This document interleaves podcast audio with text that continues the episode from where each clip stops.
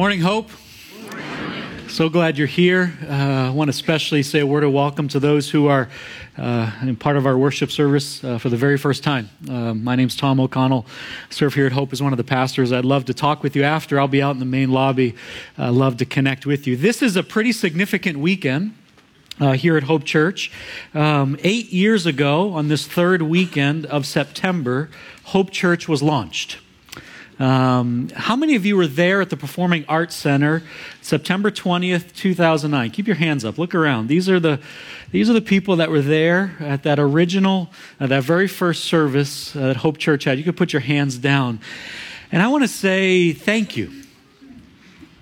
Thank you for being willing.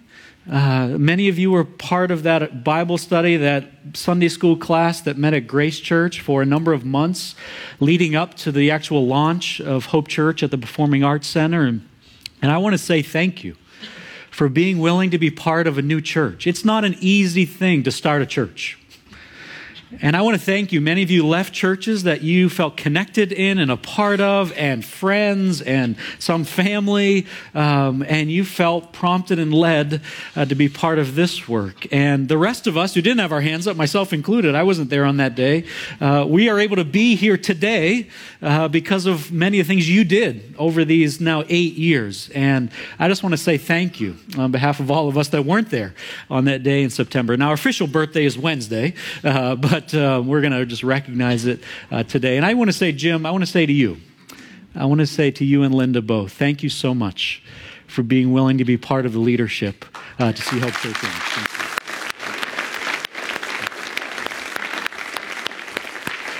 If you saw on Facebook this week, as Jeff said, our staff was out of the office most of the week. Every September, the pastors in our district all get together for what's called district conference, and that was just this past week, and we were in Wadsworth just down the road, and Jim was recognized for 25 years of ministry within the Christian and Missionary Alliance. So I want to say well done, and it's really a joy to serve with Jim and the rest of the team here. So I had the privilege of joining this work here in Brunswick, Ohio in 2011, and from that day, 6 years ago, still to this day, I really believe what I've seen over the years, and I still believe to the core of my being, even today, now 8 years later as a church, that Hope Church was started to simply help people find hope.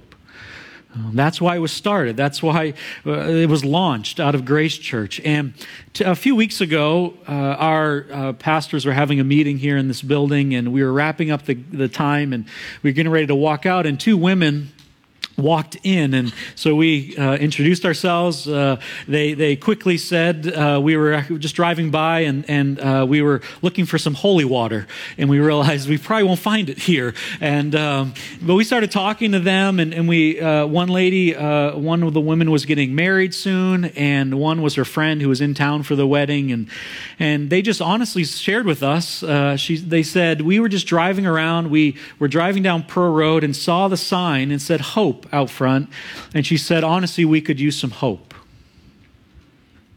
And they came in, and we had a chance, Jim had a chance to just pray with them and for them, and as I think of that woman's statement a few weeks ago, we were just looking for some hope. I believe that statement conveys the sentiment of many of us, if not all of us, here today. As I think about our communities, our neighborhoods, there are people looking for hope. As I think of our nation, as I think of our world, there are people looking and longing for hope. And that's why Hope Church was started, and that's really the backdrop, if you will, that idea of that longing in all of us for hope. That is really the backdrop of this new series that we're starting today and going through into November, bringing heaven to earth. Just a passing glance at an average day's or week's headlines and an honest perspective of our own lives at times, I believe we would all admit we need more of heaven on earth. I don't think I have to convince you of that. We know that. We feel that. We see that locally. We see that nationally. We see that internationally. And we see it very close to home. We would all say we need more of heaven on earth. And now some might even say, well, is that even possible? Like, how does that even happen? How can heaven come to earth? And I want to say it is. Now the reality is we will not fully experience heaven as it is this side of heaven, so to speak. But I do believe, based on Jesus' life, his mission, and his message, I believe his desire is for us, even today, to be able to experience a bit, if you will, of heaven here on earth. A taste, if you will, of heaven here on earth in our everyday lives. So how does that happen? How does heaven come to earth? And I want to say one of the ways it happens is through God's people, through the church, and even more specifically, God's people as we pray. And as we pray, I believe the way we pray begins to change how we live. We're not just praying these prayers, but as we pray, God, would heaven come to earth, we then begin living in such a way that is bringing heaven to earth in our everyday relationships and the everyday places we go, so that we can all experience heaven here on earth, and in the midst of that, I think, find hope. Through the person and presence and power of Jesus Christ. So our anchor, if you will, our text, our passage over these next several weeks is going to be the Lord's Prayer found in Matthew chapter 6. If you don't have your Bibles open already, I'd love for you to open it up to Matthew chapter 6. Bring it up on a device maybe that you have with you. Matthew chapter 6 is where we're going to spend our time over today and the next several weeks ahead as we think about this theme of bringing heaven to earth. It's the Lord's Prayer. It's called the Lord's Prayer because the Lord, Jesus Christ, taught his disciples how to pray. Some have called it, some have said it should be called the disciples' prayer. Because Jesus taught it, but the disciples were to pray it. It's the Lord's Prayer. It's the disciples' prayer. It's a prayer that Jesus taught his disciples how to pray. Now, for some of us, this prayer is very familiar. Maybe based on the experience that you grew up in, the church environment you grew up in, this prayer was a part of the liturgy of the service.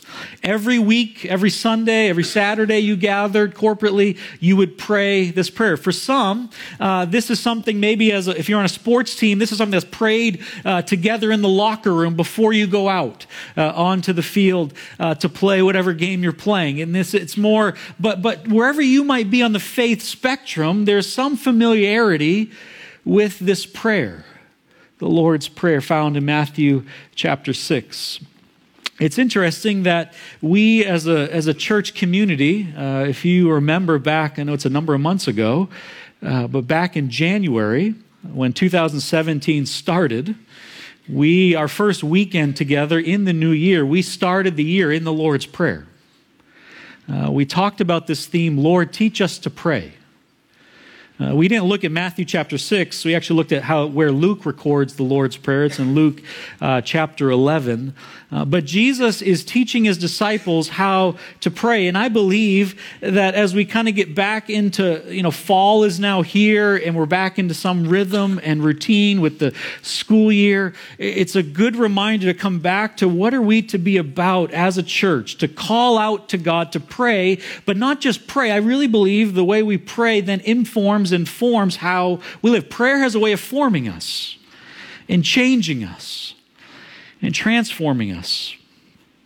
Maxine Dunham, she says this, in the school of prayer, we're all beginners. That's how we approach prayer. It's not, I've arrived, I know all of this, but even Jesus' disciples back in Luke chapter 11, where they record the Lord's Prayer, they say, Lord, teach us to pray. These are men who prayed, probably at set times during the day, morning, afternoon, evening. There would have been a rhythm to their day to pray. But yet they see Jesus pray, and I believe as they watched him pray, there was something different about the way he prayed. And they said, Lord, teach us. We need to learn from you. We want to grow in how we pray. And might that be our mindset, even if this passage, this prayer, if you will, is very familiar to us? Might we have the mindset that we're beginners? And Lord, would you teach us to pray so that we can see heaven come to earth more and more in our lives? I want to read the passage that we're going to be learning from over these weeks, and then we'll go back and focus on the first part of the prayer. Matthew 6, starting in verse 5. It says this, "When you pray, do not be like the hypocrites, for they love to pray standing in the synagogues and on the street corners to be seen by men. I tell you the truth, they have received their reward in full. But when you pray, go into your room, close the door, and pray to your Father who is unseen. Then your Father who sees what is done in secret will reward you. And when you pray, do not keep on babbling like the pagans, for they think they will be heard because of their many words. Do not be like them, for your Father knows what you need before you ask Him. Then this is how you should pray. Our Father in heaven, hallowed be your name. Your kingdom come, your will be done, on earth as it is in heaven. Give us today our daily bread, and forgive us our debts, as we also have forgiven our debtors. And lead us not into temptation, but deliver us from the evil one."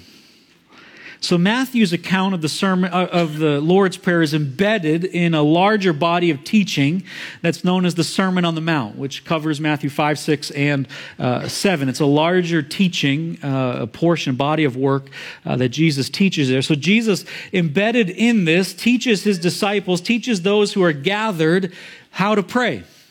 And it's interesting that the first two examples of how not to pray. He doesn't start with, this is what it looks like, but he starts with, don't be like them. Don't pray like them.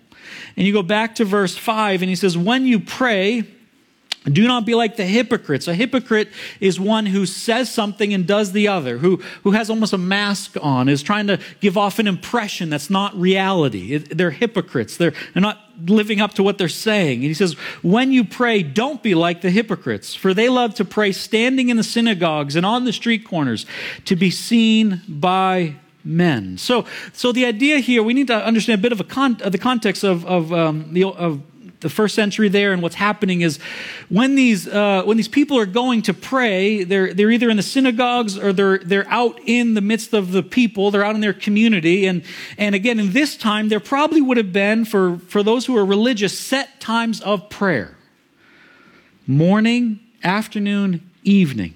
That would have been the rhythm that they would have stopped at different points to pray. And so what's happening is Jesus is saying, don't be like these hypocrites who when it's the set time, they maybe they're out in the community and they find a spot that everyone will see me.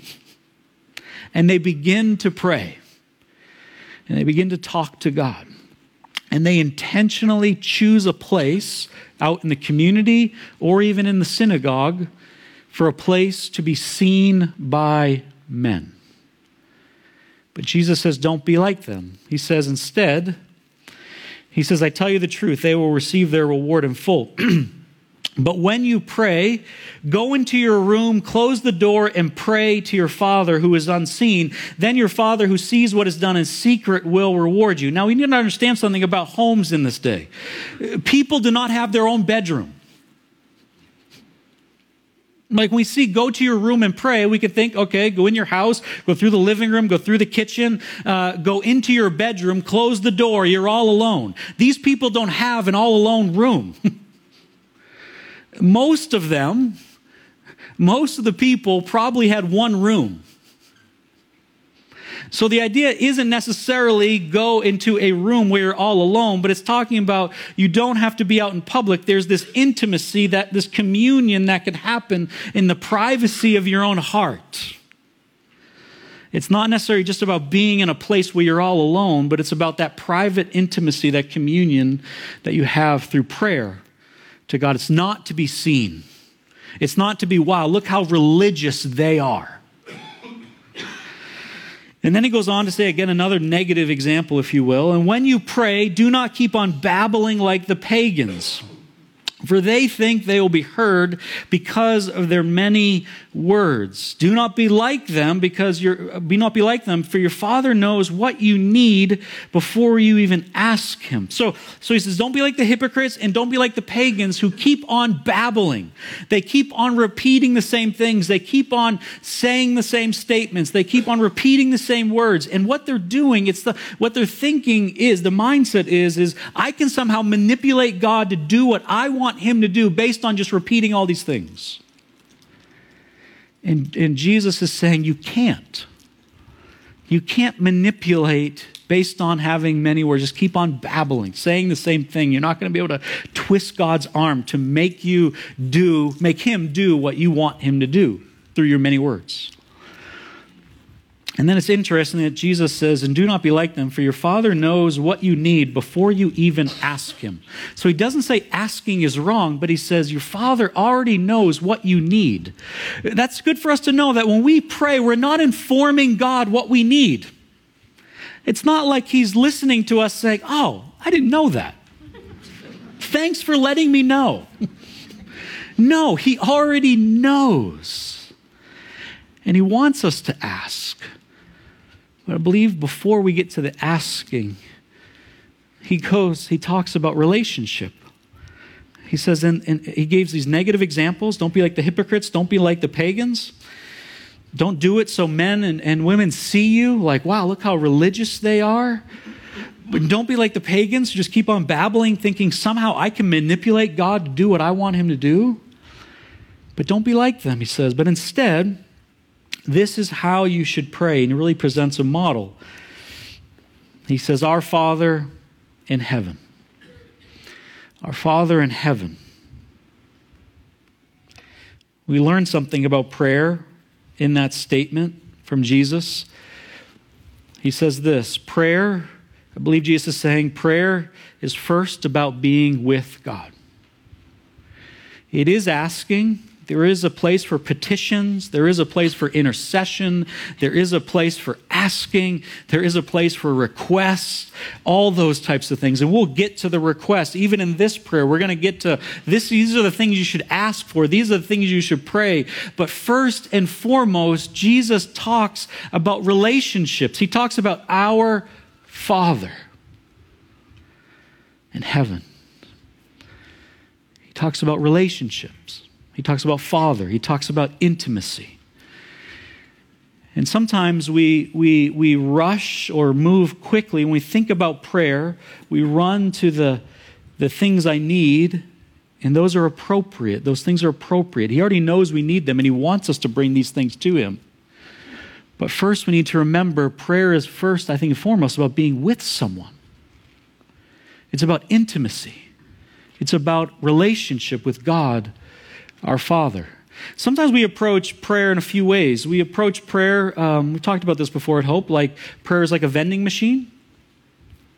We have this image in our mind of a vending machine. You got your $1.50 and you want your peanut M&Ms, and you put the $1.50 in, you push E5, and the peanut M&Ms are supposed to come out. We get upset when it doesn't come out. We shake the machine. But sometimes we can approach prayer like that. It's almost like the pagans that are babbling, thinking, God, I'm going to make you do what I want you to do. Instead of realizing first and foremost, it's about relationship. Sometimes we can approach prayer like Santa Claus. A few months from now, I know it's hard to think about, but a few months from now, South Park Mall will have their display set up, and Santa will be there in the atrium area, and you'll be standing in line. People will be standing in line to put their kids on Santa's lap, and so when a child sits on Santa's lap, they're not there to hang out with Santa. Like, they're not there sitting on Santa's lap. Ralphie, when he sat on Santa's lap, wasn't saying, Santa, I just love hanging out with you. I just love being with you. No, kids, when they sit on Santa's lap, it's, I want this, or I need this, or give me this. So both the vending machine and the Santa, and you can go, there's other ideas, but like both are void of relationship, of being with someone. And Jesus, before he goes to these are the things we should ask about, he talks about relationship. Larry Crabb, in his book Papa Prayer, which talks about intimacy with God the Father, he says in his book, he talks about how prayer now feels less about asking for something and more about enjoying someone. Less about asking. It is about asking, requests. But I believe first, God wants us to enjoy simply being with him. He's our heavenly Father. He's our Father. Most of the prayers that Jesus prayed, he prayed using the language Father, Abba, Daddy.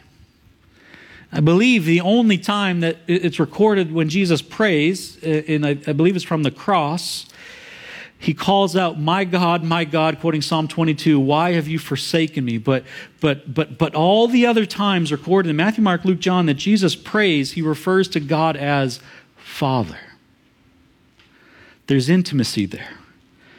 And I believe Jesus is not necessarily saying you have to pray these exact words in the Lord's Prayer, but he's giving us, I think, a model of how we should pray. And we pray out of relationship. N.T. Wright says this, the Lord's Prayer is not so much a command as it is an invitation to share in the prayer life of Jesus himself. It's interesting that even in those verses I read earlier, before we get to the first part of the Lord's Prayer, 4 times, I believe, in 5 verses, Jesus says, your Father will reward you. Your Father already knows. 4 times in 5 verses, Jesus references Father. And then here at the very beginning of the prayer, he says, our Father. There's a sense of community. He's not just my Father, Jesus saying, he's our Father. There's a sense of community. There's a sense of family, that we've all been adopted through Jesus. It's our Father, and it's our Father in heaven. It's our Father in heaven. And I believe Jesus, even in that point, is in that verse, in that statement, is driving home the point that this Father is different than any other Father we have. He's in heaven. He's unique. And even next week, we'll talk about hallowed be your name. He's holy. He's set apart. And this is important for us to talk about, because this is the image, one of the images that God chooses to reveal himself to us with. Father. A few moments ago in the midst of our worship service, Pastor Jim read some verses about how God, just the vastness of his power, the vastness of creation, and how just God's holding that all together, like the sheer magnitude of that. But yet at the very same time, he wants to be revealed to us as Dad, Father. There's intimacy there. There's closeness there. This is important for us to talk about, because very easily, and maybe naturally, and maybe even I want to say normally, when we think of God our Father, when we think of even that word Father, even right now when I say it, you have an image, you have a person in your mind. And many times what happens, many of us, I'll just say this, many of us, when we think of that person, that earthly father, there are so many good thoughts and ideas and memories. Even right now, some of you are filled maybe with sadness because that person is no longer here. And it brings up even grief in you. So that's the experience for many. But then also for others, that image of Father here on earth is not a good one. It's not a good one at all. It's not a good one. When we, and many times what happens is our ideas or images of Father, when we think God our Father, they become intertwined with our earthly father. And it impacts many. How can I relate to God as Father if when I think of that person in my mind, the thoughts are not good? I read a study recently that it was based on those in prison. And in one study, it said this, that 92% of inmates hated their father. 92% of inmates hated their father. Now, you might say, well, you know, I'm all for personal responsibility. I'm not blaming what their fathers did and why the reason they're in jail for whatever they've done. But for many, when they think of father, it's not good thoughts that come to mind. Another man's story is this. My father, these are his words, my father always provided for us. He was home every night after work, but even though he was there, he was never really present. And the purpose in bringing this up isn't to heap guilt on dad. I'm a dad. But it's to acknowledge realities for some. That this is a challenge. When we think of God, our Father, it's hard because we're so intertwined with the hurt that we've experienced from even our earthly fathers. And for some, maybe that hurt came through violence in your home. For some, that came through words that were said. For some, that maybe came through the way religion was practiced in your home. For some, it's sheer absence. For some, it's sheer silence. They were there, but they didn't engage. And this is why it's important for us to think about these realities, because he's our Father in heaven, so he's different. And we need to know today that he's a father to the fatherless. Our Father in heaven is a father to the fatherless. Psalm 68, 5 says this, he's a father to the fatherless. It literally says that. He is one who wants to father us or refather us, if you will, to heal those hurts and to heal those wounds. To say, I'm not like your earthly father. He's a God, our Father, who wants to say, you have what it takes. He's a God, our Father, who says, I'm going to fight for you. I see you. I delight in you. He's a father to the fatherless. He's a father who's present. Hebrews 13 says, I will never leave you nor forsake you. He's a present Father, who, when maybe others have walked out, he says, I'm there. And I'm not leaving. I'm not walking away. He knows what we're going through. And he's a father who loves us. I think of the story of the prodigal son in Luke 15. The prodigal son, made some serious mistakes.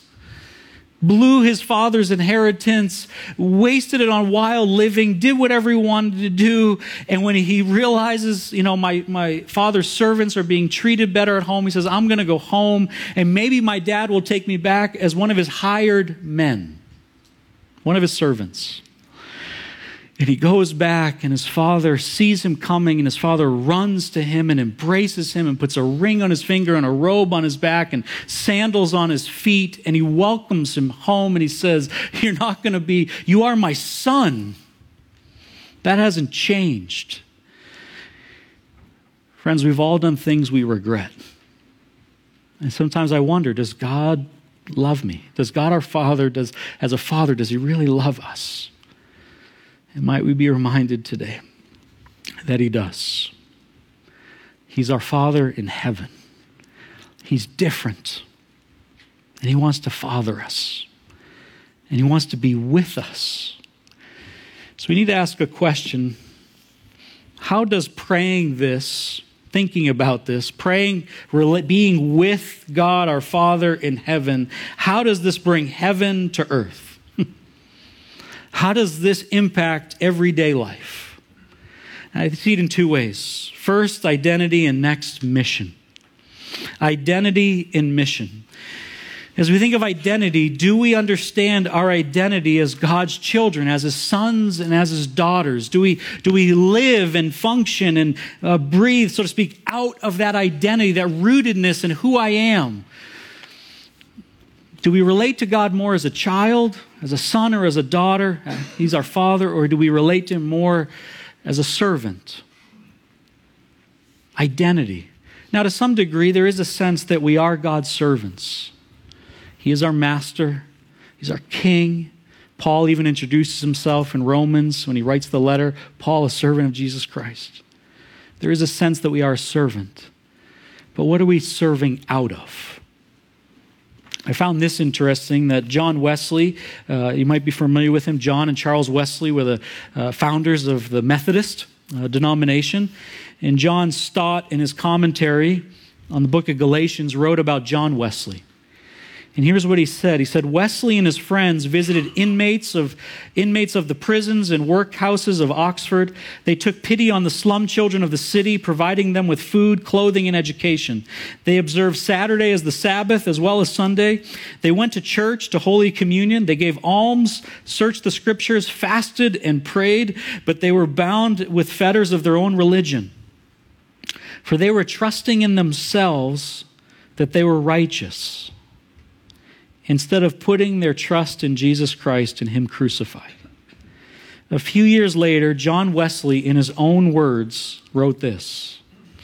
He came to trust in Christ and Christ alone for salvation, and was given an inward assurance that his sins had been taken away. And after this, looking back on his pre-conversion experience of doing all those things, this is before he came to Christ as his Lord and Savior, he wrote this. He said, looking back on his life, he said, I had even then the faith of a servant, though not that of a son. He went on to say, Christianity is a religion of sons and daughters and not of slaves, not of servants. It's interesting that in Galatians 4, it says this. Put that verse up. It says this, but when the time had fully come, God sent His Son, born of a woman, born under the law, to redeem those under the law, that we might receive the full rights of sons. Because you are sons. God sent the Spirit of His Son into our hearts, the Spirit who calls out, Abba, Father. So you are no longer a slave, but a son. And since you are a son, God has made you also an heir. Why do we serve Him? We serve Him out of our identity, what He's already done. We are sons and daughters, and we have a Father who loves us, who's given His life for us, who's present, who brings healing. And out of that, out of who I am, it drives what we do. Not trying to earn favor, but to say, I've already received favor, and therefore I'm going to serve Him. Identity is big. And then mission. Identity leads to mission. It leads to what we do.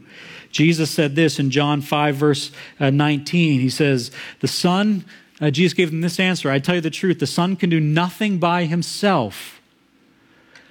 He can only do what He sees His Father doing. Father, there it is again. Because whatever the Father does, the Son also does. For Jesus to do what the Father had asked Him to do, He had to know what the Father wanted Him to do. He had to be with Him. And Jesus says, I only do what the Father tells me to do. And the context of this is actually Jesus had healed someone on the Sabbath, which really bothered the religious leaders of that day. You don't do those types of things on the Sabbath. And Jesus said, "This is what my." I think in a way He's saying, this is what my Father wants me to do. And friends, this is where prayer comes in and intimacy comes in and being with God. As we think of the things happening in our cities, things happening in our communities, the things happening in our homes, we wonder, what do I do? What would God want me to do? I think before we get to this is what I should do, we have to understand being with God. What does He want me to do? Spending time in the Word, listening and reading the Word and saying, God, based on what You revealed, what do You want me to do? Identity leads then to mission. John White says this, prayer is not you and I trying to move God. Prayer is, among other things, being caught up into God's directions and activities. He orders affairs of the universe and invites you and I to participate by prayer. Intercession is God and you in partnership, bringing His perfect plans into being. And we want heaven to come to earth. We need to learn how to be with the Father.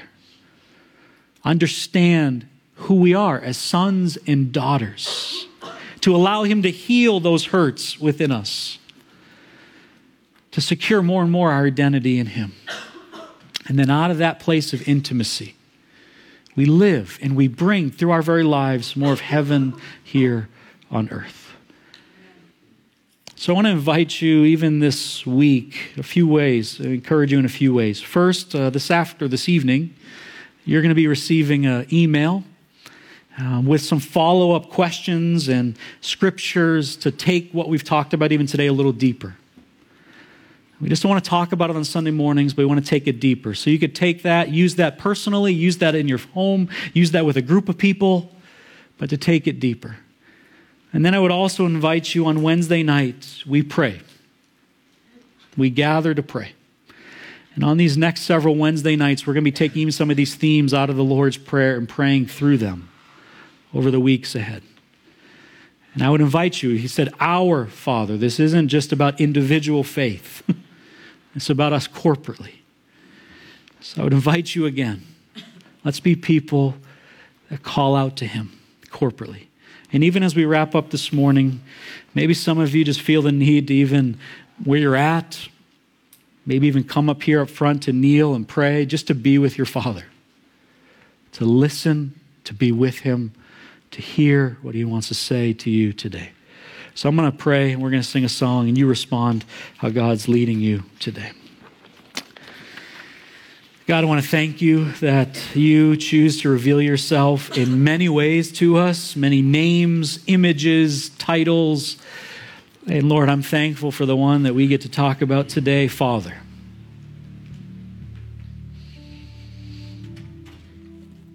Dad. Abba. You are Creator God. You are holding the universe together. You are making everything work at this very moment. But yet, Lord, at the same time, we can know You intimately as Father. And Lord, for many of us, as we think of that image with that word, I want to thank You for the blessings of many fathers in our lives. Biological fathers, spiritual fathers. But Lord, for some here, that image is not good. It's very hurtful, painful for a variety of reasons. And Lord, I'm thankful that You are a Father to the fatherless. You're a God who wants to father us again. So Lord, would we be people that are with You?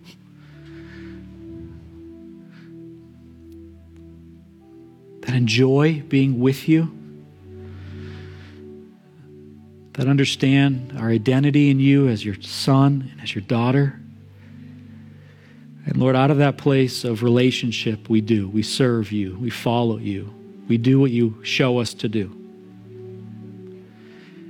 So Lord, help us even this week to go further with this, to experience that intimacy that Jesus talks about, to hear those life-giving words from You.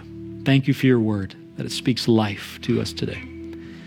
I'm thankful that You're a God who knows our name. You know us. We're not a number, but You know us intimately. Thank You, Lord, for this prayer that we can pray even today. Our Father in heaven. Thank You for that intimacy, Lord. And we pray these things in Your name. Amen.